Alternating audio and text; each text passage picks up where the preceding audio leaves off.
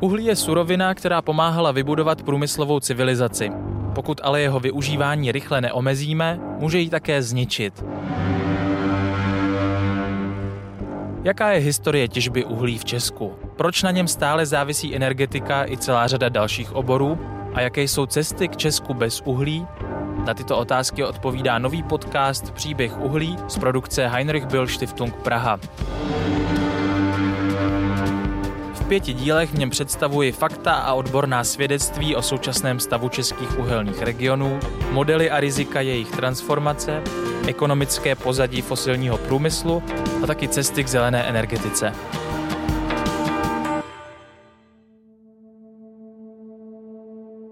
Jsem Ondra Šebestík a vítám vás u poslechu prvního dílu podcastu Příběh uhlí. Začneme v logice vyprávění tam, kde se obvykle začíná, v minulosti. Během následujících minut se ponoříme do vyprávění třech lidí, díky kterým získá zdánlivě obyčejný tmavý kus skamenělé bioty široký společensko-historický kontext. Pokud cítíme naléhavou potřebu zbavit se uhlí, která se ozývá v hesle uhlí patří pod zem, pak je dobré vědět, jakou část historické reality tím chceme překročit. Uhlí nebylo vždy jen špinavý biznis několika uhlobaronů. Co ale skutečně znamenalo pro naše předky a proč se někteří lidé s odchodem od těžby nikdy nesmíří? I to jsou důležité otázky při psaní epitafu jedné velké energetické éry. Na konci tohoto dílu podcastu se dostaneme i k ochutnávce možných budoucností po uhlí, které budou hlouběji rozpracovány v následujících epizodách. Příběh uhlí začínají vyprávět profesor Václav Matoušek, historik Jiří Šlajsna a starosta Horního Jeřetína Vladimír Buřt. Než se vůbec, než se dostaneme k tomu 18. století, tak bych teda připomněl, že samozřejmě 18. století a pak teda první půlka 19. je, řekněme, ve využívání uhlí e, skutečně zlomovým obdobím, kdy to získalo jakousi akceleraci. Profesor Václav Matoušek je archeolog, který učí na Fakultě humanitních studií Univerzity Karlovy a kromě jiného se zabývá studiem doby industrializace. Setkal jsem se s ním na půdě fakulty, kde přednáší, aby jsme si povídali o počátcích intenzivní těžby černého a hnědého uhlí na území českých zemí a o procesu industrializace, který se s energetickou podporou v té době ještě černého zlata akceleroval. Pomiňme teda to, že úplně nejstarší e, nález uhlí, který ho, myslím tím teda minerálního uhlí, který souvisí s člověkem, je, to je stáří nějakých 20-25 tisíc let. Je to shodou okolností lokalita Ostrava Petřkovice, takže regionálně to k tomu přísluší, ale je to teda e, mladý paleolit ale poskočili bychom díky písemným pramenům do vrcholného nebo možná spíš už pozdního středověku do 15. století, kdy už máme větší množství zpráv o tom, že v regionech, kde se uhlí e, přirozeně nachází a kde také nějaké sloje byly velmi nízko pod e, současným povrchem, tak se regionálně využívaly, byť ne ve velkém, ale jako doplňkové palivo. Ale to jsme pořád ještě v 16. století, kdy je to, kdy ta, e, ta potřeba toho uhlí nebyla příliš akutní a a začíná být až eh, v prvé polovině 18. století a tam už se situace významně mění, to proto, že došlo vlastně eh, k dost vážné energetické krizi. Eh, to znamená, byl tady nejenom v českých zemích, ale obecně v Evropě akutní nedostatek dřeva. Dřevo z lesu se začalo využívat tak intenzivně, že ty lesy nestíhaly dorůstat?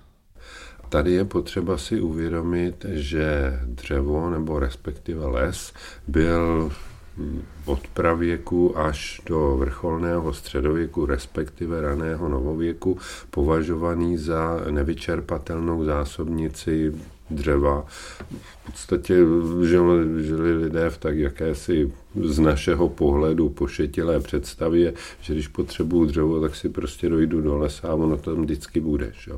Jenomže eh, tady už v 18. století, nebo ono už to samozřejmě začíná v 17. a najíždí to, já nevím, samozřejmě dějiny jsou plynulý proces, takže možná už v 16. století bychom hledali eh, že s nástupem raného novověku. Eh, zjišťujeme, že ten eh, společenský vývoj akceleruje, že narůstá počet obyvatel, narůstají také nároky na energie a pak jako v úvozovkách najednou se zjišťuje, že ten les není.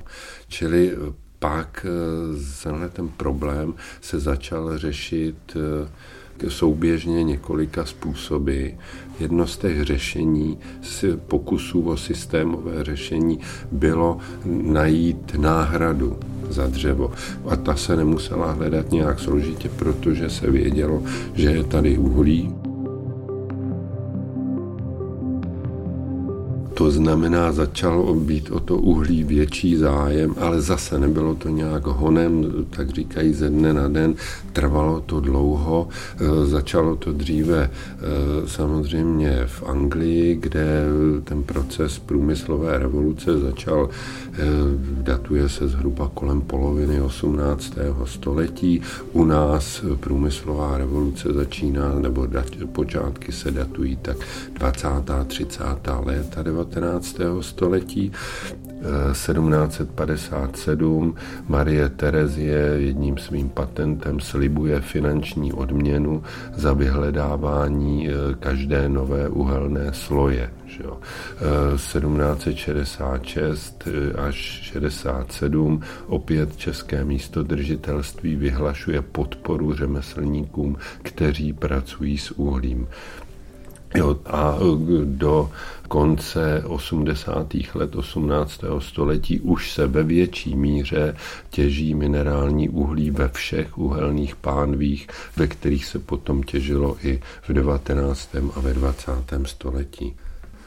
Ta koncentrace energie v uhlí je mnohonásobně vyšší než ve dřevě. Co to udělalo s tou společností průmyslovou? Jak se akcelerovala ta průmyslová revoluce s tím, jak se začalo dobývat uhlí mnohem efektivněji a, a na mnoha místech českých zemí.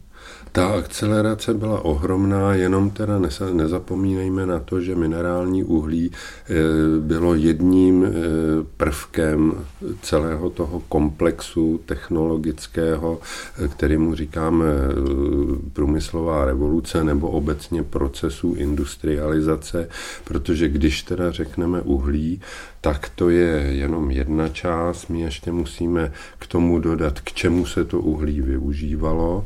To znamená, e, velice e, důležité bylo využití pro pohon parního stroje. Úplně na začátku průmyslové revoluce, ať už v Anglii nebo u nás, byl pohon strojů v těch manufakturách, později v továrnách, e, rychle tekoucí vodou.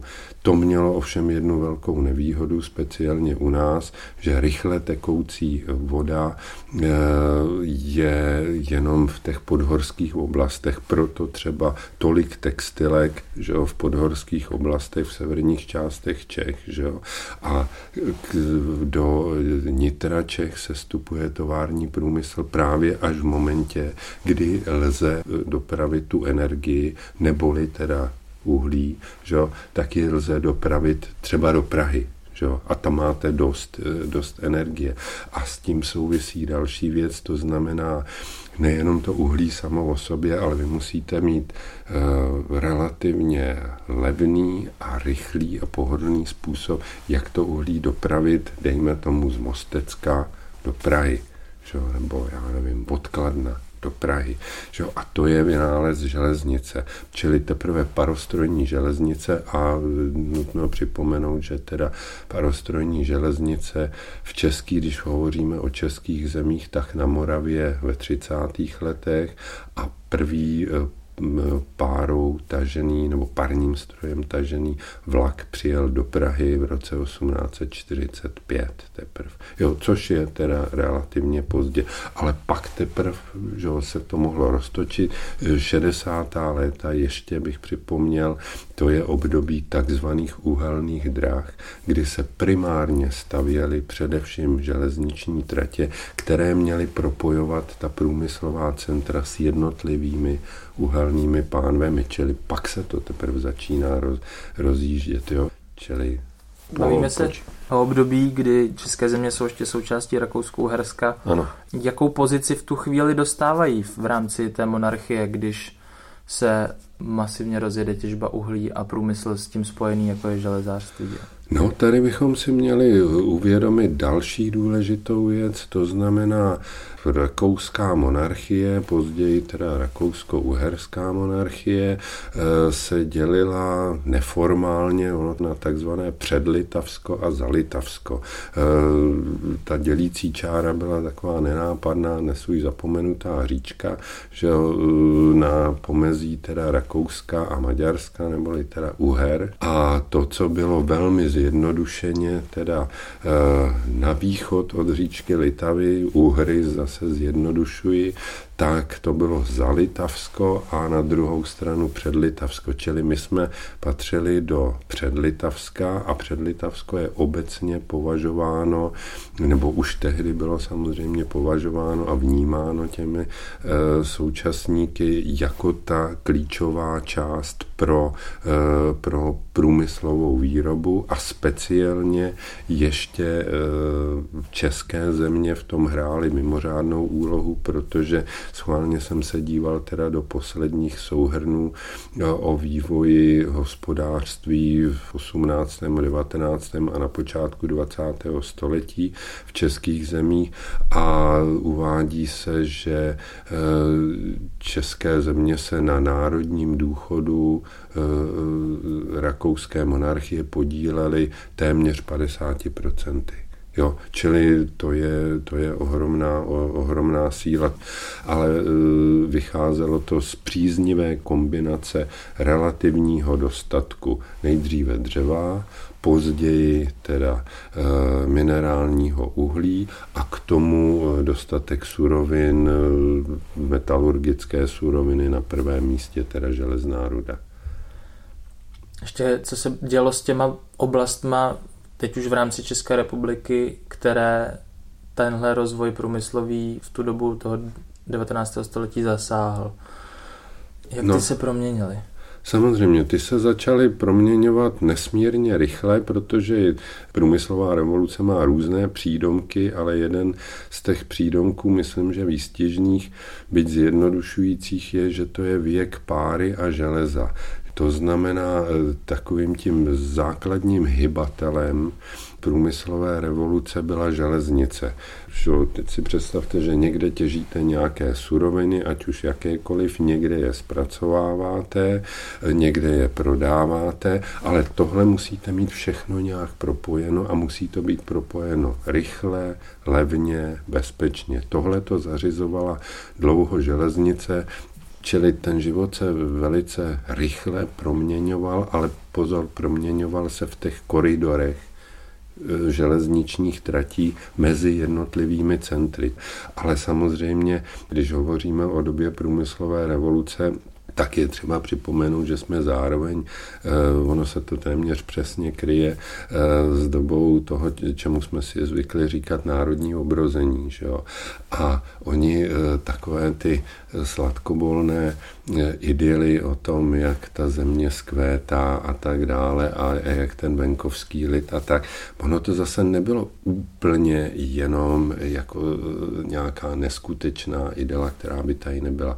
Ano, to, ta, ty zemědělské krajiny, to tady zůstávalo. Někde byly dokonce i velice zaostalé e, periferie, že, horské oblasti, kde se jelo stále na kopaničářství, jako divné někdy v neolitu. Že, ale to byly periferní oblasti, jo, když to, ten, to, co pulzovalo, to, bylo, to byla tahle ta centra. Že?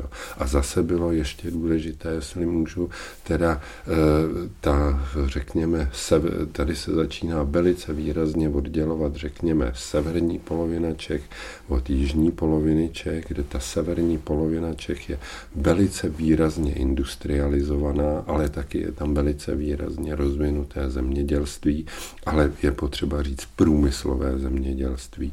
A to proto, že po eh, řece Laby a taky po souběžně jdoucí železnici je tady přístupné veliké odbytiště, jedna, která v německých zemích nebo západní Evropa, ale skrze Hamburg potom i do zámoří.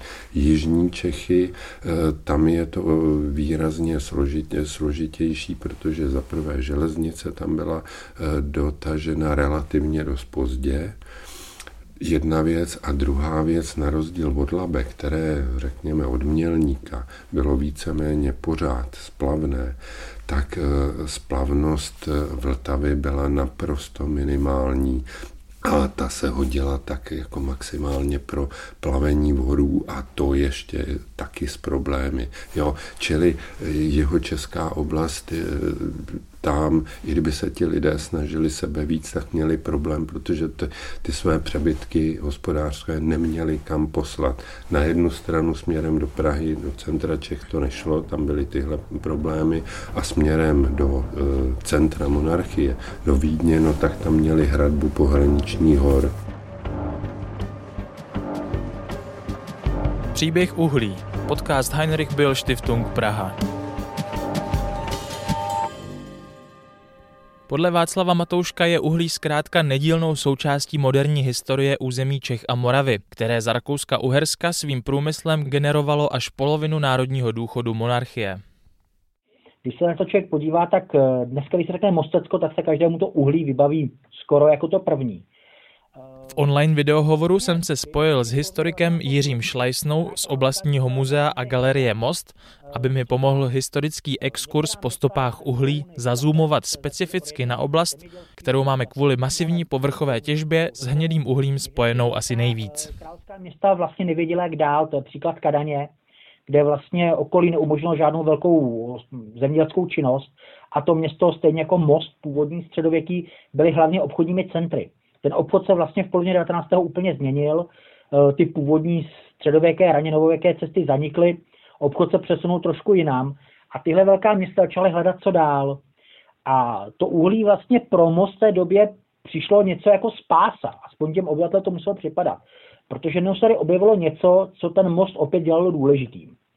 Ale všechno se trošku měnilo. Ono samozřejmě víme, že hnědé uhlí se dobývalo na Mostecko v okolí už eh, od roku 1566, ale vlastně ta polovina 19. to je zlom. Je to období, kdy veškeré technologie jsou parní a to uhlí vlastně čím dál víc využíváno a později to mostecké je využíváno hlavně také pro splinování. Ono dneska se o tom moc nemluví, ale velká část hnědého uhlí také přicházela na to, aby z něj byl vlastně vyráběn svítiplyn. Takže většina těch plynáren fungovala právě na, zpracování toho hnědého uhlí. Takže pro Mostecko se jenom objevila komodita, která opět to město jako poslala někam nahoru ekonomicky. Ale vlastně úplně to změnilo, jak dalo by se říct, eh, sociální skladbu města a obyvatel Mostecka, tak ale i nacionální, protože uh, Krušné hory jsou sice hornictví, to hornictví uh, rudné, ale to nám zaniká vlastně už v průběhu 18. začátku 19. století. A ve chvíli, kdy se objevuje uhlí na Mostecku, tak není kdo by ho těžil.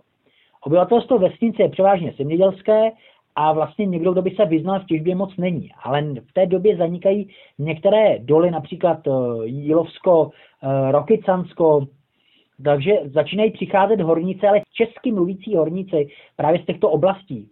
Ale je to ve prostě úplně nový jazykový živel. Do města, které je původně německé nebo německy mluvící už od 16. století, v případě samotného města už, dejme tomu, od toho 13. století nahoru je čistě německy mluvící, jenom přichází složka česky mluvící obyvatelstva. Velké množství uhlí sebou přináší železnici. Na Mostecko směřuje několik velkých železničních sítí a přicházejí další vlna česky mluvící obyvatelstva a to jsou železniční dělníci. A za nimi přichází ve své podstatě technická inteligence. A Díky tomu, že přichází z Centra technická inteligence český mluvící, která přichází z velkých českých center, tak samozřejmě přináší do Mostecká na Mostecko vlastně úplně novou věc a to jsou nacionální rozpory, které tady nikdy nebyly. Jak se od té poloviny 19. století ten německy mluvící most s touhle novou vlnou přistěhovalců za prací vlastně vyrovnával? Uh, začíná tady zrůstat nacionální napětí a do toho ještě napětí sociální.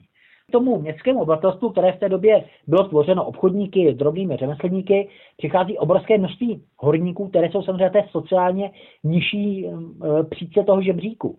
Začínají se objevovat i první sociální nepokoje. Samozřejmě je to ideální Eh, prostředí pro eh, zrůst, já nevím, třeba začínající sociální demokracie, i když ta tady byla i v tom německém mluvícím prostředí poměrně silná. A samozřejmě najednou se začne navazovat na horicí další odvětví. V Mostě vzniká ocelárna, v Chomutově vzniká Manesmanovy závody, vlastně naválcování trub, další pobočka Poldy Kladno, najednou toho průmyslu je mnohem více a samozřejmě je tady obrovský boom stavební. E, začínají vznikat reprezentativní stavby v Mostě, nová radnice, e, vzniká tady ústředí severočeských dolů, nebo Mostecké volné společnosti. To je původní samozřejmě, která vzniká už v roce 1871. E, vznikají tady nové vilové čtvrtě, které jsou spojeny právě s majiteli dolů nebo s vyšším hornickým úřednictvem. Takže samozřejmě to město najednou zažívá obrovský nárůst, co se týká aglomerace, obyvatelstva, eh, ale samozřejmě i toho sociálního a toho nacionálního neklidu. Takže samozřejmě to město to velice poznamenalo. Když to srovnáme s tou Karaní, to bylo velké královské město, tak řekněme, že ve 20. letech 20. století je to ospalé městečko eh, prostřed eh, částečně průmyslové, částečně zemědělské krajiny, ale Mostě proti tomu už najednou aglomerace s obrovským množstvím šachet, s dvěmi velkými železničními nádražími, s ocelárnou, s dalšími podniky, takže samozřejmě úplně se vlastně změnilo to, co bylo na začátku toho 19. století. Z města, které jakoby nevědělo, jak dál, se stává obrovskou průmyslovou aglomerací. A samozřejmě to hnědé uhlí vlastně stojí u počátku všeho. My můžeme vlastně hnědé uhlí v Mostě hledat za počátkem všeho. Od eh, problémů eh, sociálních, nacionálních, eh, ve své podstatě k urputné industrializaci. To hnědé uhlí to město prostě doprovází posledních 150 let ve velké míře.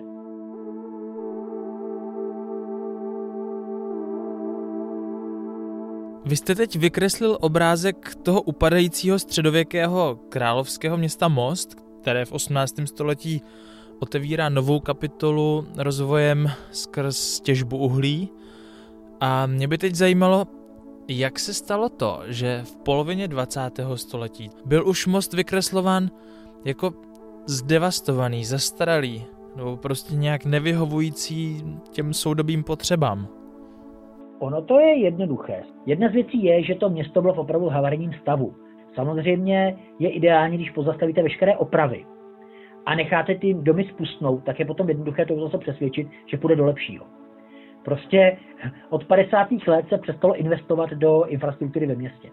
Přestalo se ve velkém opravovat, přestalo se ve velkém vlastně e, přestavovat a vše se investovalo nejdřív do stavby té podžatecké čtvrti, té moderní stavby. Stačí si vzpomenout na to heslo Lidice, Most, Litvínov, Mládeže, Chlouba, vlastně výstavby té části té nové, a samozřejmě pak už je jednoduché říct tím lidem, podívejte, tady bydlíte ve starém čížovém domě, který je v katastrofálním stavu, máte eh, sociální příslušenství na Pavlači a můžete jít do nového moderního bytu s teplou vodou, ústředním topením, tak samozřejmě ty lidé byli nadšení. Druhá věc je, že eh, po válce tady zůstala třetina původního obyvatelstva a ty dvě třetiny přišly z vnitrozemí, ale nejen z Čech, ze Slovenska, ale také třeba z Volině z Banátu přišli rumunští Češi, takže samozřejmě to obyvatelstvo, které nemělo k městu vztah, to se samozřejmě projevuje u nás do dneška, že je to druhá, třetí generace, dneska už pár lidí ten vztah k tomu městu má, ale eh, spousta lidí prostě neměla vztah k tomuhle městu, takže prostě pro ně to nebylo zajímavé. Ano, bylo tady dost usedlíků, kteří samozřejmě litovali toho, jak moc dopadl, ale eh, pro spoustu to bylo prostě najednou moderní, komfortní bydlení, a samozřejmě stavba nového města, nového mostu, tak samozřejmě měla být výkladní skříní eh, socialistické architektury. Takže samozřejmě řekněme si, že eh, ta část města stavěná do 80. let, tak samozřejmě byla stavěna velkoryse. Tady se opravdu děly velké mezery mezi domy, parková úprava, eh, různá ty centra nákupní, školky a tak dále, sportoviště. Potom se to samozřejmě koncem 70. let, 80. letech mění a začnou vznikat ty sídliště s těmi nahloučenými domy vlastně už přímo k sobě. To jsou většinou potom ty další uh, obyvatelstvo přichází, když zanikají ty poslední vesnice uh, velké. Takže samozřejmě to už je trošku něco jiného, ale snažili se jakoby ty, to obyvatelstvo z toho starého mostu nalákat. A vlastně to cílené jakoby neinvestování do těch budov ve městě, tak samozřejmě tomu velice napomohlo. Mluvil jste i o tom nacionálním napětí, kdy tradičně německá komunita města je doplňována tím českým dělnictvem, potom je to už třeba jedna třetina vůči dvěm, dvou třetinám ve prospěch německého obyvatelstva a pak přichází druhá světová válka a vysídlení. Dá se říct, že tenhle ten moment, tenhle zlom v té skladbě eh, té městské populace umožnil potom socialistické vládě nakládat takhle jako velmi, velmi tvrdě a bezohledně s tím prostorem ve prospěch těžby? Určitě. Eh, vlastně bez toho by to nešlo. Eh, pokud se na to podíváte, tak samozřejmě pokud má někdo vztah eh, k těm domům, tak samozřejmě se chová jinak. Já myslím, že bez odsunu obyvatelstva mosteckého, německého, by vlastně k tomuhle dojít nikdy nemohlo. Protože ten odpor by byl takový, že by vlastně ta vláda hledala nějakou jinou cestu, ale určitě ne vlastně likvidací celého města. To si myslím, že je jeden z hlavních důvodů, že vlastně samotné město bylo, bylo prostě uh, německé. Mám pocit, že teď, když se mluví o tom, že se utlumuje uhlí, anebo už se to od těch 90. let i nějak jako prakticky děje a, a bude to čím dál intenzivnější, tak je tady nějaká skupina lidí, která nejenže mají nějaký sentiment a ten je prostě běžný, protože prostě vyrůstali v té době nebo měli dobrou práci a žili si docela na ty poměry jako slušně. Co si myslíte, že se může tady s těma lidma nebo co oni cítí, když jako na ně dolíhá tady ten ekologický apel, který říká, pojďme už přestat pálit uhlí. Jak oni to vnímají a jsou schopní se s tím jako vypořádávat? Část z nich ne. Musíme říct, že když budete se jsou starší generací, že vám velice často řeknou, a co budete dělat bez uhlí. A nedá se všechno vyřešit vodou a nedá se všechno vyřešit, vyřešit uh, sluncem a tak dále. Takže ano, spousta prostě z nich uh, pořád říká, že prostě je to špatně, že se těžit má, že to je důležité a tak dále. Uh, ten sentiment uh, po té velké hornické historii města, řekněme si od těch 50. let nahoru, je obrovský a pořád tady bude. Ale těch lidí je čím dál méně. Ta mladší generace už eh, tady není. Most má třeba obrovský problém s odchodem inteligence, to znamená, řekněme si, že z pěti vysokoškoláků čtyři odejdou z města. A prostě je to takové, že pořád je ta generace, která vzpomíná té staré dobré časy a bude. Pořád vzpomíná tom, že na těch dolech a co všechno bylo a kam všude jezdili a jak byly rekreace a samozřejmě a teď my nic nemáme. Stačí se pojet na politickou situaci. Podívejte se na poslední volby za poslední 20 let a uvidíte, že ten resentiment, který byl eh, de facto obrovské množství voličů komunistické strany Čech a Moravy, eh, naopak dneska zrůstající počet voličů, například eh, přímé demokracie Tomia Okamury a tak dále, ten resentiment je obrovský. A samozřejmě u té starší generace, starší generace bude pořád. Mám několik známých, kteří de facto vyšli hornické učiliště, nastoupili do dolů, v té době ještě na hlubině, nešli ani na vojnu, protože samozřejmě kdo byl na hlubině na vojnu nemusel, a vlastně kopali až do konce 90. let, kdy se začaly zavírat hlubiné doly a oni odešli, odtamtud odešli na uh, povrch, na povrchou těžbu, teď odchází do důchodu a vlastně hornictví pro ně bylo celý život. Takových lidí tady ve věku okolo těch 60, 65, 70 let je obrovské množství. Ta ekologie eh, je pro ně zbytečné alarmování. Oni samozřejmě zažili, budu vám vyprávět o mlhách, že se nedalo chodit a, a o kyselých deštích a tady o tom, ale pořád jakoby prostě uh, si to úplně připouštět nebudou. Říká historik Jiří Šlajsna. Příběh uhlí. Podcast Heinrich Bill Stiftung Praha. Eh, od roku 1960 do roku 1990 byla ta devastace opravdu plošná, brutální, naprosto, naprosto bez jakýchkoliv eh, omezení, bez jakýchkoliv limitů. a šlo prostě eh, z cesty tomu uhlí úplně všechno. Nakonec jsem vyspovídal starostu města Horní Jiřetín Vladimíra Busta u něj doma na Jiřetínské faře. Vladimír Burst je známý jako dlouholetý bojovník proti těžbě uhlí a je i laureátem environmentální ceny Josefa Vavrouška za rok 2009. Tak ta krajina samozřejmě byla krásná, je popisovaná jak v té dálnější historii, tak potom zejména v tom 19. století eh, je popsána řadou eh, osobností eh, české historie 19. století a ti všichni se shodují na tom, že krajina tady právě třeba v té oblasti Chomutovska, Mostecka, Teplicka, v té oblasti Krušných hor a oblasti mezi Krušnými horami a Českým středohořím byla překrásná. To, čemu se kdysi říkalo zahrada Čech, to bylo právě tady a to z toho důvodu, že vlastně pod Krušnými horami právě v této oblasti je e, velmi teplá oblast.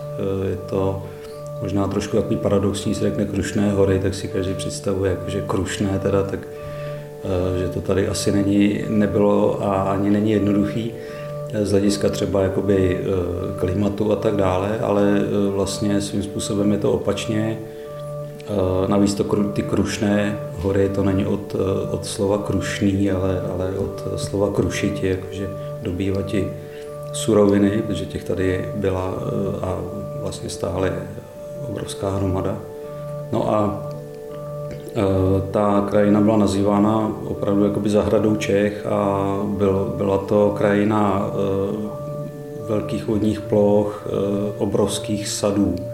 Vlastně pod Krušnohoří bylo jeden obrovský sad, se dá říct.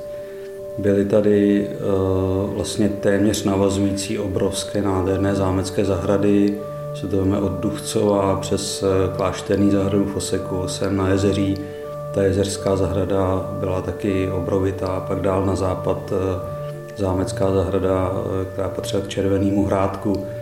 Bylo to opravdu zkostný. Byly tady lázně, že jo, Bílina, eh, třeba vedle nejenom tyhle ty veliký lázeňský města, jako Teplice, Bílina a tak dále, ale třeba, no, Klášterec třeba, ale byly tady i jakoby de facto lázeňské vesnice, se dá říct. Prostě ta krajina byla kultivovaná dlouhodobě významnými šlechtickými rody, tady u nás přímo Lobkovici, Valčtejny, eh, cisterciánským eh, řádem z kláštera v Oseku, tady vedle Litvínova.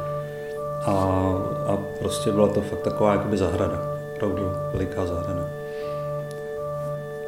Vy sám pocházíte z vesnice, která zmizela, respektive byla zbořena a odtěžena. A jaký to je vlastně pocit? Třeba do Jiřetína se ti vyhnaní Němci můžou vrátit a podívat se na nějaký hmm. svůj rodný dům.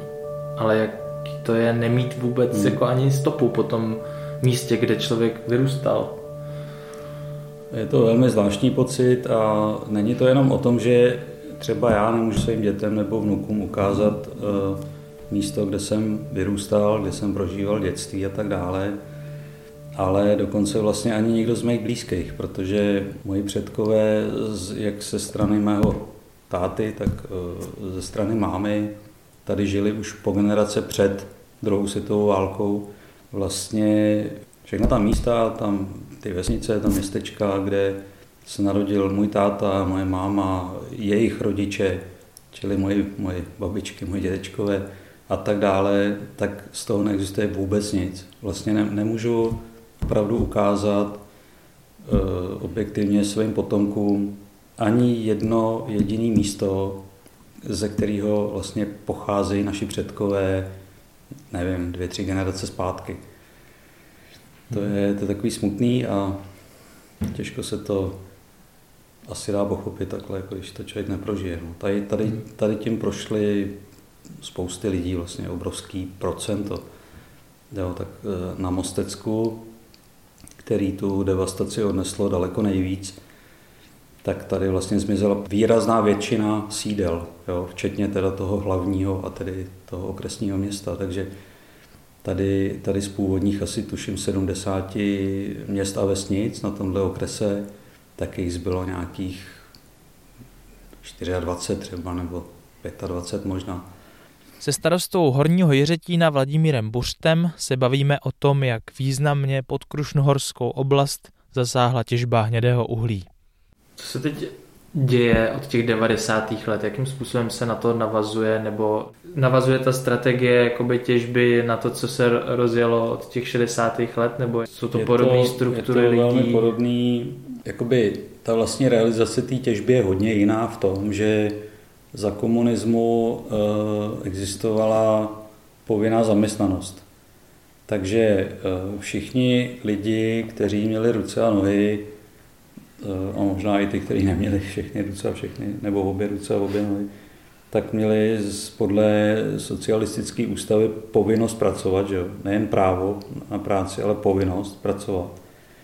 A tudíž třeba na té šachtě a obecně v tom uhelném průmyslu dělali šílený desítky tisíc lidí. A to se vlastně projevilo právě hned na začátku 90. let, kdy se ty šachty vlastně začaly proměňovat ve státní akciovou společnost. Jo. No a najednou na šachtě, kde předtím dělalo 15 tisíc lidí, třeba na jedné šachtě, tak najednou tam dělali 4 tisíce lidí. Že? Takže v tomhle se to hodně změnilo, v tom počtu zaměstnaných. Teď už je to úplně zlomeček. Že? Projevilo se to taky tím, co do dneška tady máme, že tady je pořád největší nezaměstnanost, že? Ostravsko a Ústecko, když to rozšíříme. Jo, takže v tom, je to, v tom je to jiný. Ale jinak vlastně uh, se nezměnilo nic. Prostě těží se stejnou metodou, to znamená těma gigantickýma velkostrojema, že jo, který nemilosrdně prostě chroupou tu, tu krajinu ze vším všude, co jí stojí v cestě. Jsou to pořád gigantické objemy, i když už je to proti tomu, co bylo v roce 89, tak je to samozřejmě výrazně méně, ale furt jakoby Tady fungují čtyři velkolomy tady v okolí a furt teda ten objem těch, těch zemních prací a těch a té těžby je obrovský. No a kdybychom to měli zakončit nějakým náznakem vize toho, co ten kraj hmm. bude zažívat v blízkých pár desítkách let, protože ta těžba uhlí prostě víme, že jako končí dřív nebo později. Teď na uhelní komisi se říkal rok 2038, ale díky emisním povolenkám a jejich ceně to bude nejspíš z ekonomických důvodů i dřív. Hmm. Tak jak to vidíte, jak to tady bude vypadat? No já to přesto všechno vidím poměrně optimisticky.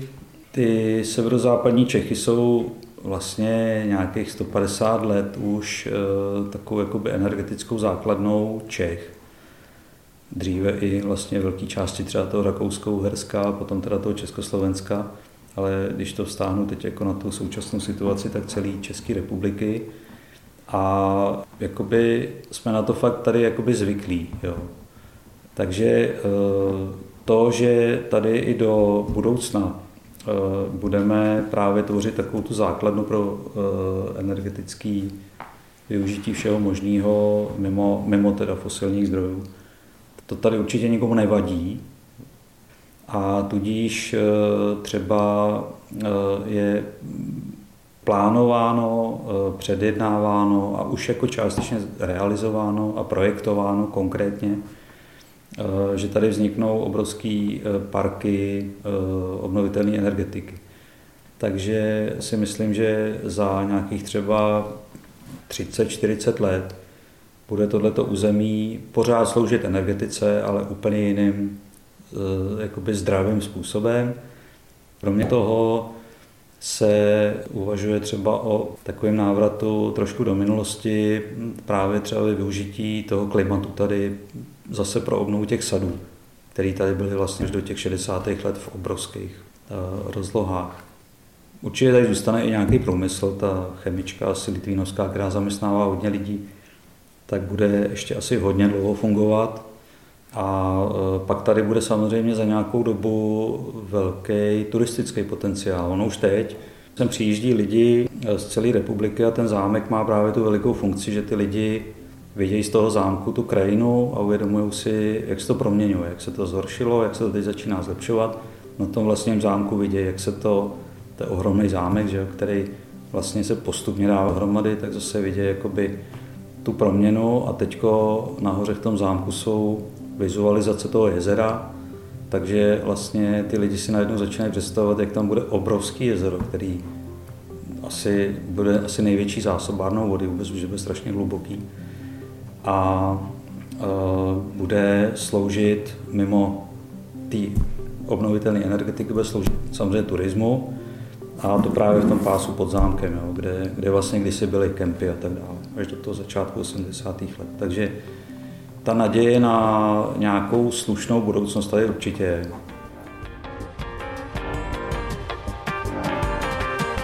Slyšeli jste první díl podcastu Příběh uhlí z produkce Heinrich Böll Stiftung Praha. Podcastem vás prováděl Ondřej Šebestík.